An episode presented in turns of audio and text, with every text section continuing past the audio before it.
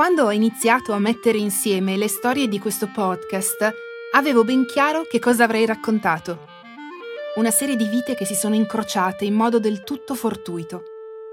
Da una parte c'era chi era nella condizione di fare delle scelte, come Raffaele Mattioli, dall'altra invece chi come scelta aveva solo la fuga. Insomma, questo periodo della nostra storia patria mi sembra come un'enorme scacchiera su cui le pedine sono posizionate senza troppa cura. I giocatori cambiano di continuo, le regole vengono costantemente rimesse in discussione e le evidenze si contraddicono con disinvoltura.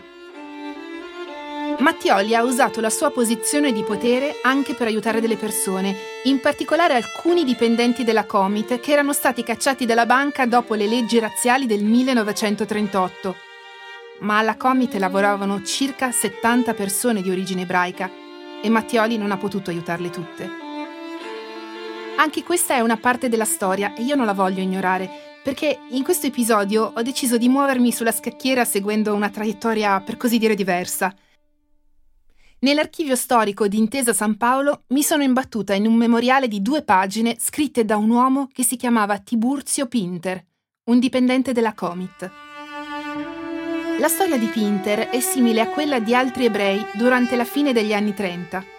Anche lui ha perso il suo lavoro per motivi razziali e ha subito il peso delle assurde leggi fasciste. Nel suo memoriale scrive di avere passato sei anni tristissimi, durante i quali ha dovuto scappare e nascondersi. E poi leggo una cosa che, lo ammetto, mi fa provare proprio un grande moto di simpatia verso di lui.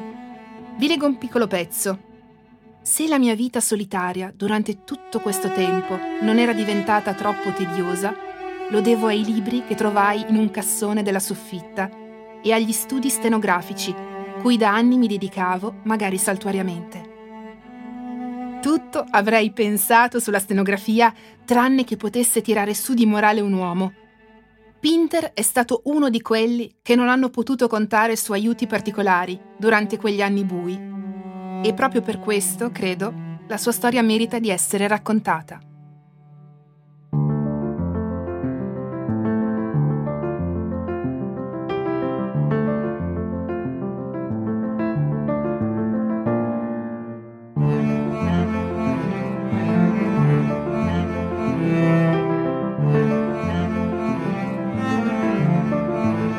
Sono Camilla Ronzullo e questo è L'Ebreo Onorario, un podcast di Cora Media e Intesa San Paolo On Air.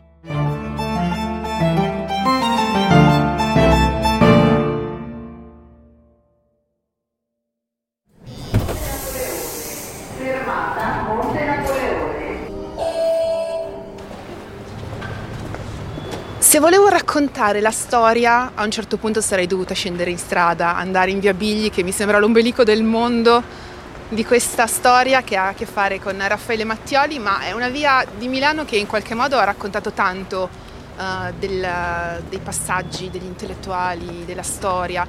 Un mercoledì di gennaio sono andata in via Bigli con il mio fido microfono per vedere con i miei occhi questa strada. La scorsa puntata vi ho detto che Raffaele Mattioli, nel 1925, a 30 anni, entra ufficialmente alla Comit. Ecco, pochi anni dopo prende possesso di una casa proprio qui in via Biglia al 15, a Milano naturalmente, molto vicina a Piazza della Scala e alla sede della Comit. Questo appartamento passerà alla storia, perché diventerà una specie di porto di mare dove si intrattengono intellettuali come Luigi Einaudi o Curzio Malaparte, amici di Mattioli e personalità della Comit. Via Bigli 15 è anche importante perché dal 48 circa ci ha abitato Eugenio Montale e lo ha fatto per buona parte della sua vita, anzi per tutta la vita, fino al 1981, con la sua eh, fedele governante che controllava quante sigarette fumasse. Lui voleva fare il baritono ma in realtà fumava troppo e poi era più bravo come poeta. Allora, non credo di avere un futuro come inviata, ma come flaneuse sì, assolutamente, ne sono convinta. I luoghi, tutti i luoghi, registrano milioni di passaggi e di storie.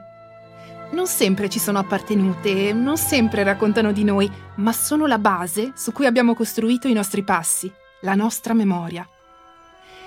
io, per esempio, mi sento connessa persino con le falde acquifere, ma questa forse è un'altra storia e dovrei raccontarvela un'altra volta. Ora però voglio tornare a parlare di Tiburzio Pinter, l'uomo che ha vissuto sei anni tristissimi, come ha scritto lui, anche se a me sembra che la parola più adatta sia tragici. Le fonti sulla sua vita non sono tante, vi avviso, ma ora provo a mettere insieme i pezzi e vediamo cosa ne esce fuori. Per prima cosa, Pinter è nato a Budapest nel 1900 ed è diventato un cittadino italiano a 30 anni, quindi nel 1930. Aveva studiato ingegneria e giurisprudenza, ma non si era mai laureato. Dopo alcuni lavori, nel 1926 venne assunto alla Comit, nella filiale di Fiume, la città della vittoria mutilata e dell'impresa, chiamiamola così, di D'Annunzio, Comunque sia, di Tiburzio Pinter non sappiamo molto altro, se non che il 28 febbraio del 1939 anche lui, come altri dipendenti di origine ebraica, viene forzatamente pensionato. Da quel momento iniziano quei sei anni tristissimi, che segnarono la sua vita in maniera tragica. Dopo aver perso il suo lavoro, infatti, fu costretto a reinventarsi una vita All'inizio riuscì a trovare un impiego in una scuola ebraica, insegnava inglese e naturalmente stenografia, la sua passione. Poi, nel 1943, lavorò come contabile in una ditta di tessuti. Vi ricordo che Pinter, quando perse il lavoro, aveva quasi 40 anni. Lo sottolineo non perché sia un'età più critica di tante altre o chissà cos'altro, semplicemente perché credo che Pinter, che io immagino come un uomo studioso e tranquillo, non avrebbe mai pensato a sé come una specie di fuggitivo. Sì, perché nel 1943 le cose per lui iniziarono ad andare ancora peggio di così, molto peggio. I tedeschi entrarono a fiume e a quel punto Pinter si sentì ancora di più in pericolo, anzi, direi in trappola.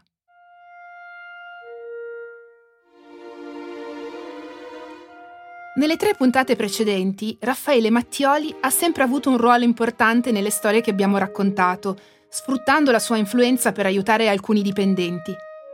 Come vi ho anticipato però questa storia è diversa.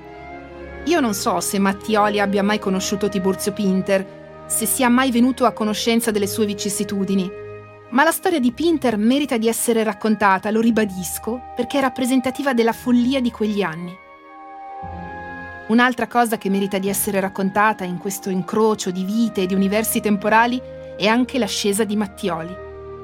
Sì, perché dopo il suo ingresso alla Comit, Raffaele Mattioli iniziò a farsi strada in maniera piuttosto rapida. Quindi torniamo indietro al 1925. Mattioli ha 30 anni, si è sposato per la seconda volta e affianca Josef Töplitz, l'uomo al timone della Comit. Con Töplitz la banca era cresciuta rapidamente e si era difesa in borsa da vari tentativi di scalate ostili.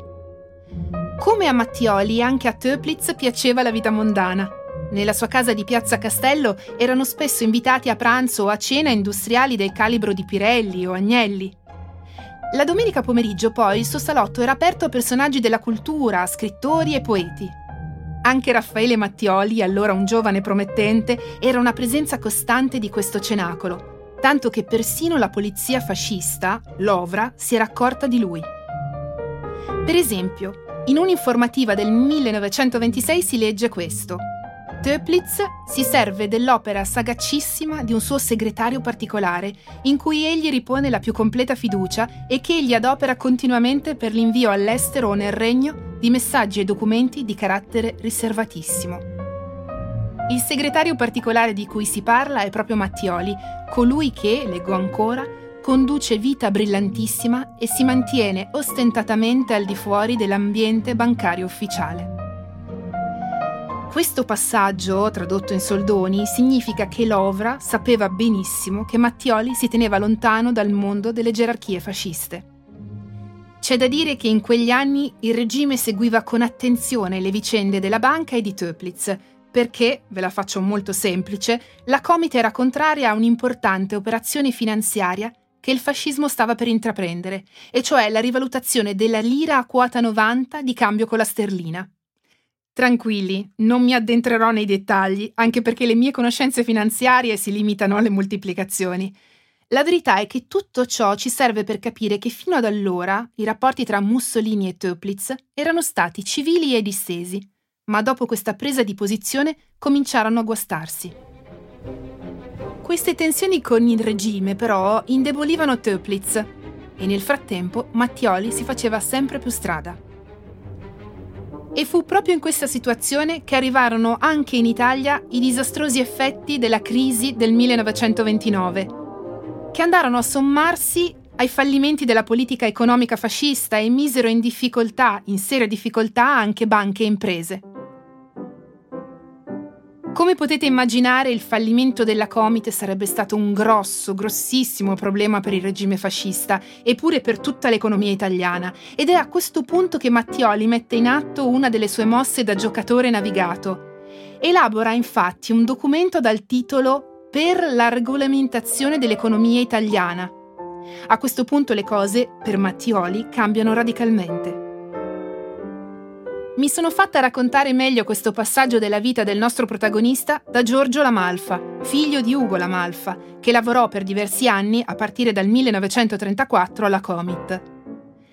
Lamalfa, padre, è stato anche il fondatore del Partito d'Azione nel 1942 una figura davvero di primo piano della storia politica italiana, ma di questo parleremo più in là.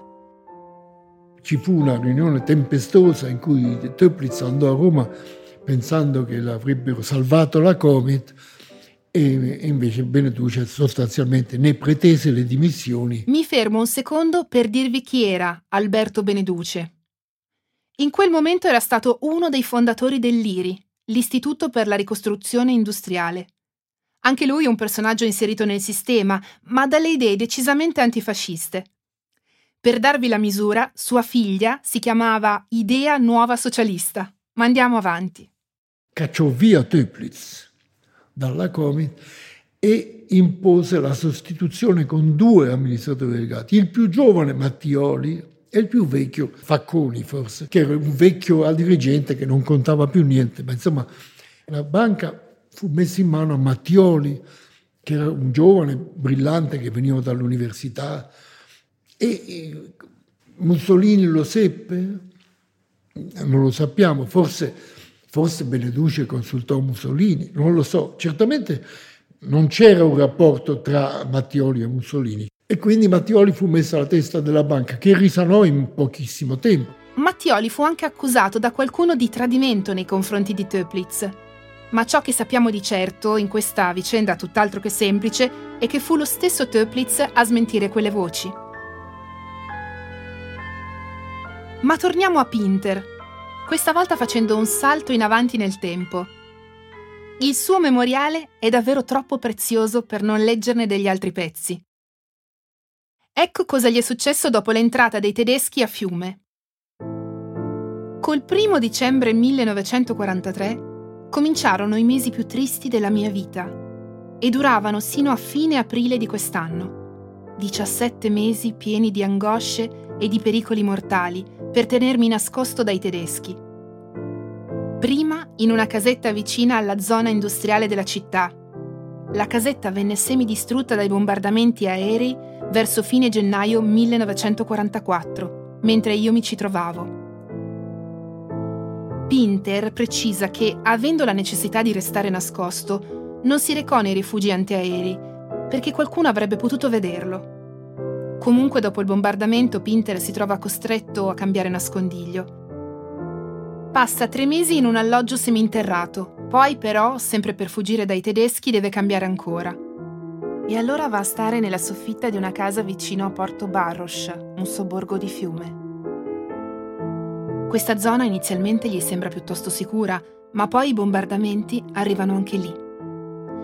Pinter racconta che nel suo palazzo cadono delle granate e un ragazzo viene ferito da una scheggia. Qui riprendo a leggere, scusate, perché voglio dare voce al protagonista. Le giornate più terribili furono quando i tedeschi, prima di abbandonare la città, ormai certi di soccombere, nel loro cieco furore fecero saltare le potenti mine, distruggendo il porto il mio nascondiglio divenne inabitabile in seguito ai danni prodotti dagli scoppi delle mine.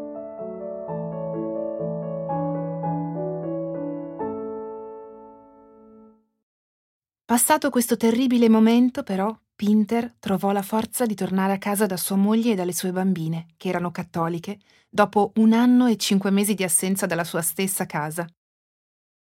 Ecco, la fine di un'esperienza come questa, il momento del rientro a casa, è forse la cosa più difficile da raccontare.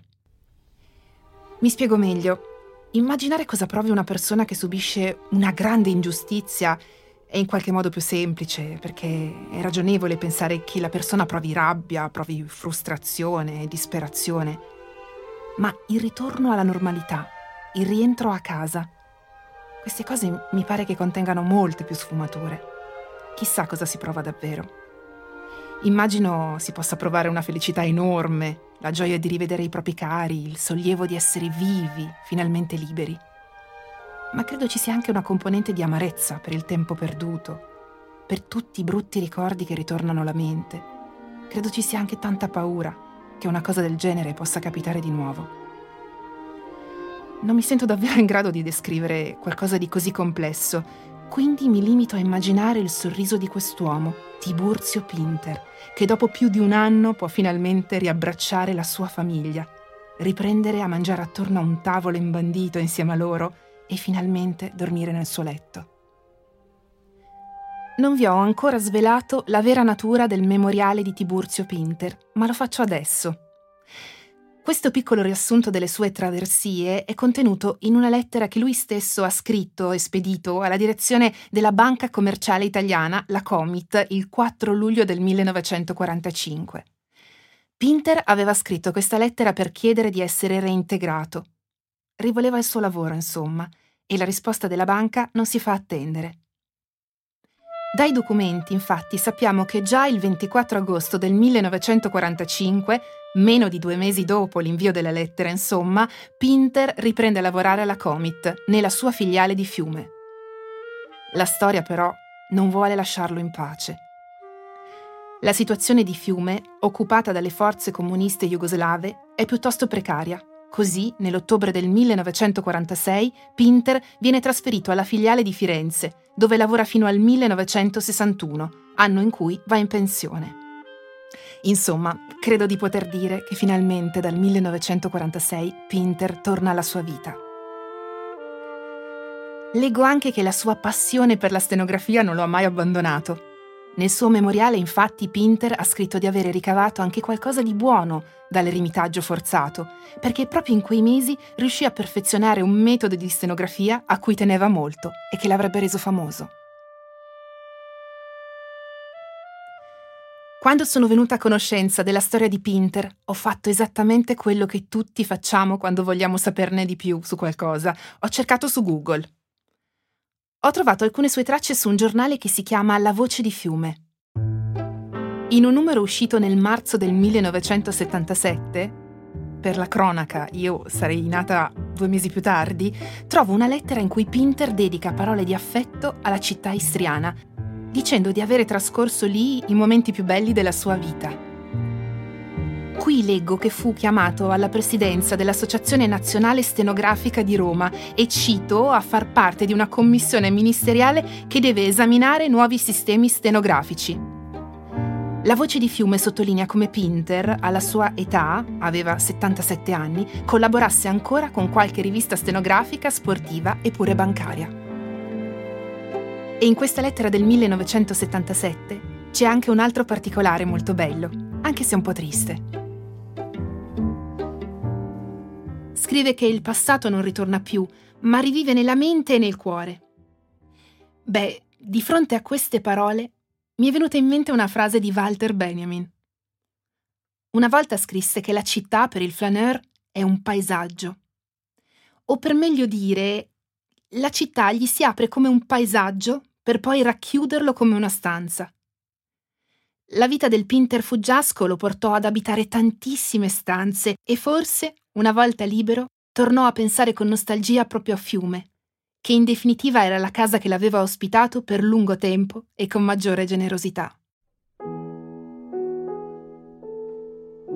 Voglio concludere la puntata tornando al 1933 quando Mattioli arriva ai vertici della Comit e nel giro di pochi anni riesce a risanarla. Durante quell'operazione, come ho detto, aveva scritto un documento, un piano per il risanamento dell'economia italiana. Ecco, in questo piano Mattioli fa riferimento al fascismo come, cito, unica espressione intellettuale e politica della volontà di vivere della borghesia dell'Europa occidentale.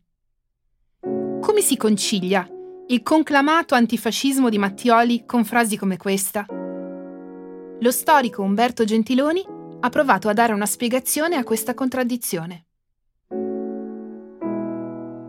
Ci furono altri antifascisti, o meglio, non fascisti o afascisti, come una certa storiografia ha detto un, per una fase anche non breve, no? vale a dire persone che occupavano posti di rilievo importanti in, in istituzioni bancarie, economiche, in ambienti vicini anche al, al governo o al diciamo, al sottobosco del governo economico finanziario, non c'è dubbio, rimangono dentro questa lettura senza entrare in contraddizione con questo paradigma, ci sono persone che si muovono direttamente o indirettamente nel campo, io direi, dell'opposizione o comunque della non partecipazione alle strategie di rafforzamento del regime. Alcuni diventano proprio antifascisti o nel momento dell'ascesa del fascismo, quando il fascismo mostra il suo volto peggiore dopo il 38, altri rimangono, diciamo così, critici del regime e pronti a dare una mano ad iniziative di sostegno anche in campo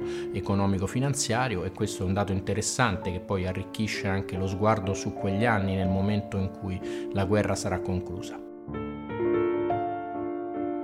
La stenografia non è altro che un metodo di scrittura abbreviata che permette di registrare discorsi troppo veloci. Pinter venne letteralmente salvato da questo esercizio di velocità, mentre la storia, in tutta la sua cieca violenza distruttrice, gli passava davanti agli occhi. Mattioli invece la velocità della storia la cavalca e in qualche modo riesce a navigarla, a stare al passo, a tenere la mente sveglia per aggirarla e per aiutare chi gli chiede aiuto.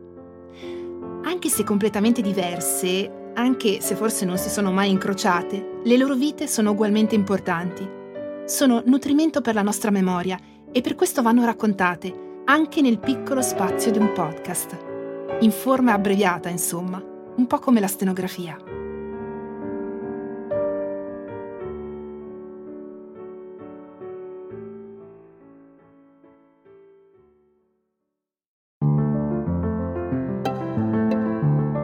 L'Ebreo Onorario è un podcast di Cora Media Intesa San Paolo Air, in collaborazione con l'Archivio Storico di Intesa San Paolo, direzione Arte, Cultura e Beni Storici. È stato scritto insieme a Ilaria Orru e Cesare Martinetti. Le registrazioni, l'editing e il sound design sono di Francesco Ferrari per Frigo Studio. L'editing delle interviste è di Francesca Bottenghi. I fonici in presa diretta sono Francesco Cego e Davide De Benedetti. La producer è Anna Nenna, la cura editoriale è di Sara Poma.